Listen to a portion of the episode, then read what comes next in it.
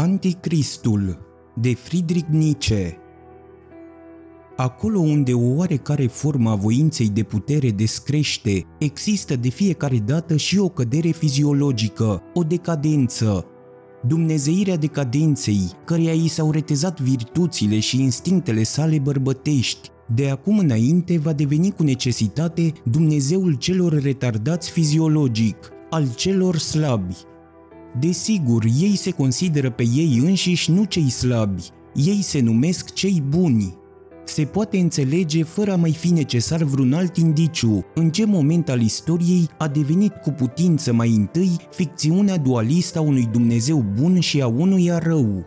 Cu același instinct cu care cei supuși își coboară Dumnezeul ca binele în sine, ei șterg calitățile bune din Dumnezeul învingătorilor lor, ei se răzbună pe stăpânii lor, făcând din Dumnezeul acestora un diavol. Dumnezeul cel bun ca diavol, amândoi s-au născut ca produse ale decadenței. Cum se pot face încă astăzi atâtea concesii prostiei teologilor creștini pentru a se decreta împreună cu ei că dezvoltarea conceptului de Dumnezeu, de la Dumnezeul lui Israel, de la Dumnezeul unui popor la Dumnezeul creștin, la conceptul de bine absolut, ar fi un progres? Renan însuși a făcut aceasta, ca și cum Renan ar fi avut dreptul de a fi inept, căci tocmai contrariul este ceea ce sare în ochi, dacă premisele vieții ascendente, dacă tot ceea ce este puternic, curajos, măreț, mândru, este eliminat din conceptul de Dumnezeu, dacă el devine Dumnezeul oamenilor săraci, Dumnezeul par excellence al păcătoșilor și bolnavilor și în urmă mai rămân numai predicatele de mântuitor, izbăvitor, ca predicate divine în general, atunci despre ce vorbește o asemenea transformare, o asemenea reducție a divinului? Desigur, prin aceasta împărăția lui Dumnezeu a devenit mai mare.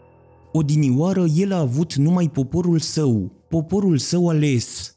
Între timp, întocmai ca poporul său însuși, el s-a dus între străini, pe căile pribegiei și de atunci nicăieri nu a mai dat de liniște, până când în sfârșit peste tot s-a simțit acasă, marele cosmopolit, până nu a dobândit de partea sa marea majoritate și jumătatea globului pământesc.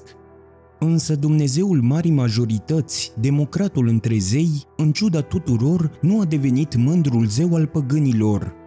El a rămas iudeu, a rămas Dumnezeul ungherelor, Dumnezeul tuturor colțurilor și locurilor întunecoase, al tuturor mahalalelor nesănătoase ale întregii lumi. Imperiul său universal, după, la fel ca și înainte, este un imperiu subpământean, un spital, un imperiu ghetou și el însuși atât de palid, atât de slab, atât de decadent. Chiar și cei mai palizi dintre palizi au devenit stăpâni peste el, domnii metafizicieni, albineți ai conceptului, aceștia au țesut atât de mult jur împrejurul lui, până când, hipnotizat de mișcările lor, a devenit el însuși păianjen, el însuși un metafizician. Acum el a țesut iarăși lumea din sine, acum el s-a transformat pe sine în ceva mereu mai subțire și mai palid, a devenit ideal, a devenit spirit pur, a devenit absolutum, a devenit lucru în sine, decăderea lui Dumnezeu, Dumnezeu a ajuns lucru în sine. Conceptul creștin al lui Dumnezeu, Dumnezeul bolnavilor, Dumnezeu ca păianjen, Dumnezeu ca spirit, este unul din cele mai corupte concepte de Dumnezeu la care s-a ajuns vreodată pe acest pământ. El reprezintă poate nivelul de adâncime al dezvoltării coborătoare a tipului de Dumnezeu, Dumnezeu care a degenerat în contrazicerea vieții, în loc de a fi preamărirea acesteia, un veșnic da spus vieții. A vesti în numele lui Dumnezeu dușmânia față de viață, față de natură, față de voința de viață, Dumnezeu ca formulă pentru toate calomniile de dincoace și pentru toate minciunile de dincolo, neantul îndumnezeit în Dumnezeu, voința de nimic devenită sfântă, Faptul că rasele puternice din nordul Europei nu l-au respins pe Dumnezeul creștin nu este într-adevăr spre cinste aptitudinii lor religioase. Asta pentru a nu mai vorbi nimic despre gust. Ele ar fi trebuit să termine cu acel produs bolnăvicios și slăit de bătrânețe al decadenței, dar apasă asupra lor un blestem, din cauza că nu s-au socotit cu acesta. Ele au absorbit în toate instinctele lor boala, bătrânețea, contradicția.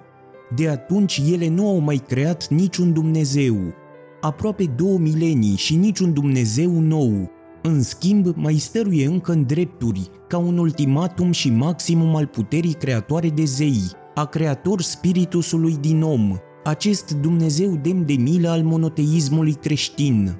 Această plăzmuire hibridă a decăderii, alcătuită din nimic, din concept și din contradicție, în care toate lașitățile și oboselile sufletului și-au găsit sancțiunea lor. Prin condamnarea de către mine a creștinismului, nu aș dori să comit nicio nedreptate împotriva unei religii înrudite, care prin numărul adepților ei îl întrece chiar, împotriva budismului. Amândouă se potrivesc ca religii nihiliste, ele sunt religii ale decadenței.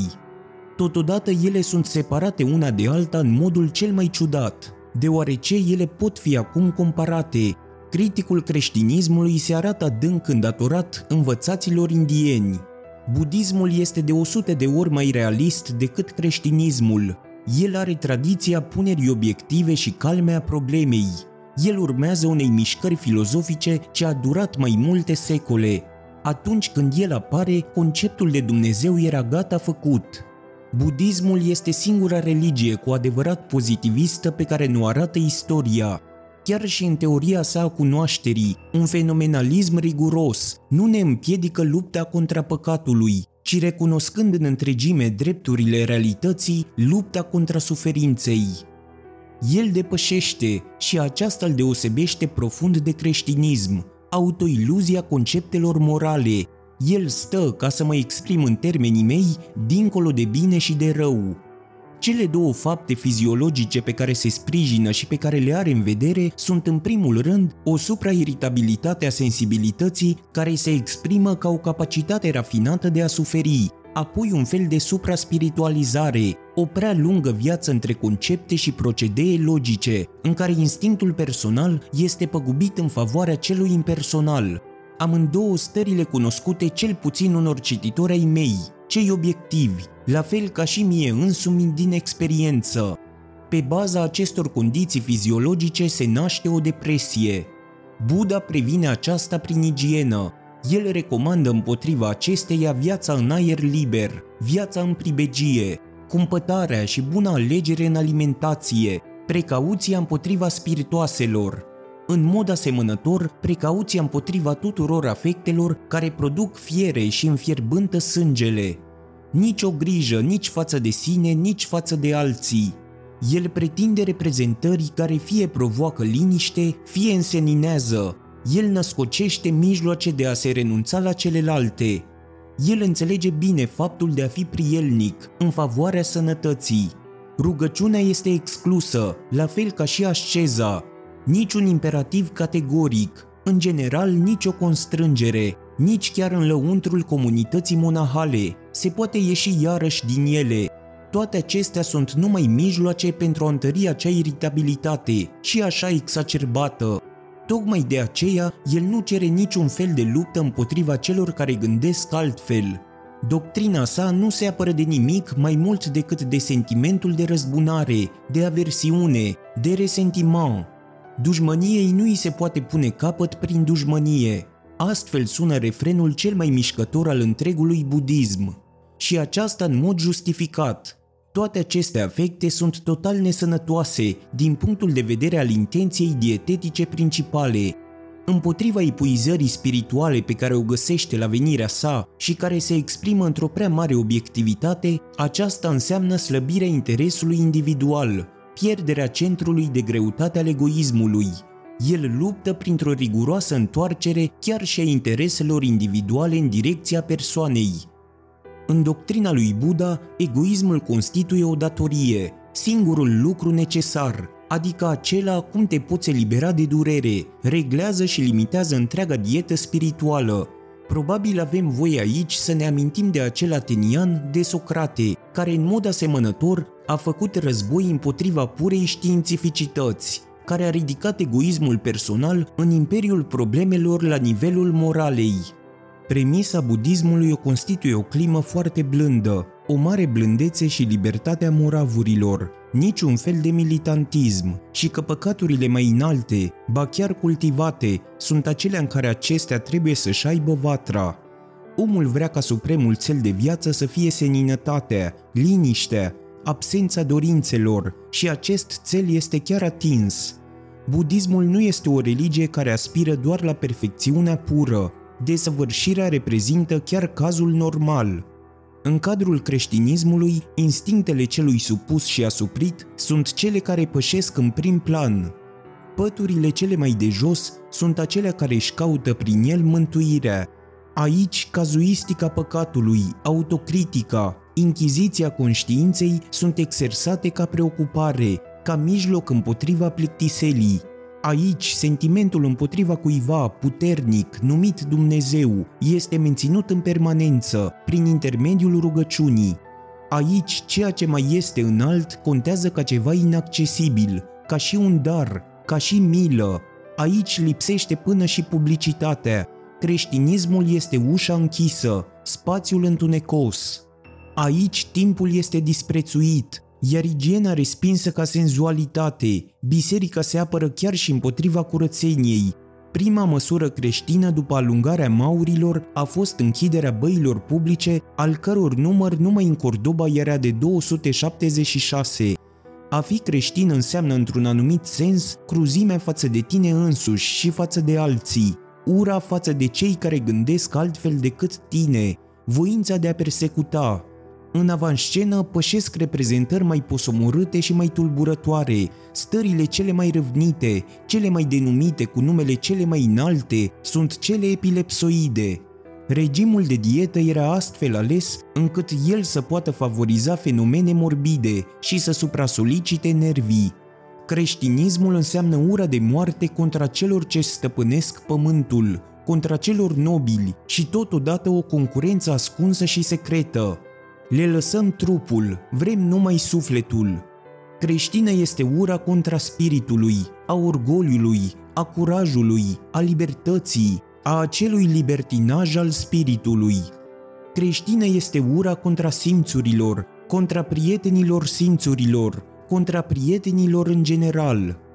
Când creștinismul și-a abandonat terenul pe care a apărut, păturile cele mai de jos, lumea subpământeană a lumii antice, când a umblat după putere între popoarele barbare, el avea ca punct de plecare nu niște oameni obosiți, ci unii sălbăticiți interior, care se sfâșiau unii pe alții, nu omul puternic, ci ratații, Nemulțumirea față de sine, suferința în sine nu este aici, ca și la budiști, o iritabilitate și o capacitate de a suferi exagerate, ci din potrivă, mai degrabă dorința de a provoca o suferință ce depășește orice limită, de a lăsa tensiunea interioară să ducă la acțiuni și reprezentări contradictorii între ele. Pentru a stăpâni peste barbari, creștinismului îi erau necesare concepte și valori barbare, Acestea sunt jerfa primelor roade, băutul sângelui din cina cea de taină, disprețul manifestat față de spirit și cultură, tortura sub toate formele, sensibile și nesensibile, marea pompă a cultului. Budismul este o religie pentru oamenii veniți mai târziu, pentru rasele devenite bune, blânde, cu o sensibilitate matură, care simt mult prea ușor durerea, Europa nici pe departe nu este coaptă încă pentru asta. El este o întoarcere a acestora înapoi spre pace și seninătate, spre dietă în cele spirituale, spre o anumită fortificare în cele trupești. Creștinismul vrea să stăpânească peste niște animale de pradă. Mijlocul său este de a le îmbolnăvi. Slăbiciunea constituie rețeta creștină pentru a domestici, pentru civilizație. Budismul constituie o religie pentru sfârșitul și oboseala civilizației. În fața creștinismului nu există încă această civilizație. El o întemeiază numai în anumite circumstanțe. Încă o dată spus, budismul este de 100 de ori mai rece, mai veridic, mai obiectiv. El nu are nevoie ca prin interpretarea păcatului să-și facă demnă de cinste suferința și capacitatea sa de a îndura durerea, El spune numai ceea ce gândește. Eu sufăr. Din potrivă, pentru barbar suferința în sine nu prezintă nimic demn de cinste. Mai întâi, el are nevoie de o explicație pentru a mărturisi că suferă. Instinctul său îl îndeamnă mai degrabă înspre negarea suferinței, către suportarea ei în liniște. Aici, cuvântul demon s-a dovedit a fi cu adevărat o binefacere și astfel n-a fost nevoie să se rușineze pentru că suferă din cauza unui asemenea dușman. Creștinismul are în fundamentele sale câteva finețuri care aparțin Orientului. Înainte de toate, el știe că în sine este absolut indiferent dacă ceva este adevărat, dar că este cu mult mai important în ce măsură este crezut ca fiind adevărat. Adevărul și credința că ceva este adevărat, două lumi de interese care se desfășoară independent una de alta, două lumi aproape opuse, se poate ajunge la una cât și la cealaltă, mergând pe căi fundamental diferite. Dacă, de exemplu, fericirea se află în faptul de a te crede izbăvit de un păcat, atunci nu este deloc nevoie de presupoziția că omul este păcătos, ci doar că el se simte păcătos. Însă dacă înainte de toate este nevoie de credință ca atare, atunci trebuie ca rațiunea, cunoașterea, cercetarea să fie aduse într-o stare de discreditare. Drumul către adevăr este interzis. Speranța puternică este însă un stimulent al vieții cu mult mai mare decât orice fel de bucurie individuală realizată în fapt. Cel care suferă trebuie ținut în picioare printr-o speranță, care nu poate fi contrazisă de nicio realitate, care nu poate fi lichidată prin nicio împlinire, o speranță de dincolo, Tocmai din cauza acestei capacități de a-i amăgi pe nefericiți, speranța contează la greci ca răul tuturor relelor, ca răul propriu-zis, perfid. Numai el a mai rămas în cutia relelor. Pentru ca iubirea să fie cu putință, Dumnezeu trebuie să fie persoană, și pentru ca instinctele cele mai josnice să poată primi glas, trebuie ca Dumnezeu să fie tânăr. Pentru a fi adorat de femei, trebuia avut în vedere un sfânt frumos, iar pentru bărbați trebuia așezată în prim plan o mărie. Acestea în condițiile în care creștinismul vrea să stăpânească un teren unde cultul Afroditei sau al lui Adonis au determinat deja conceptul de cult.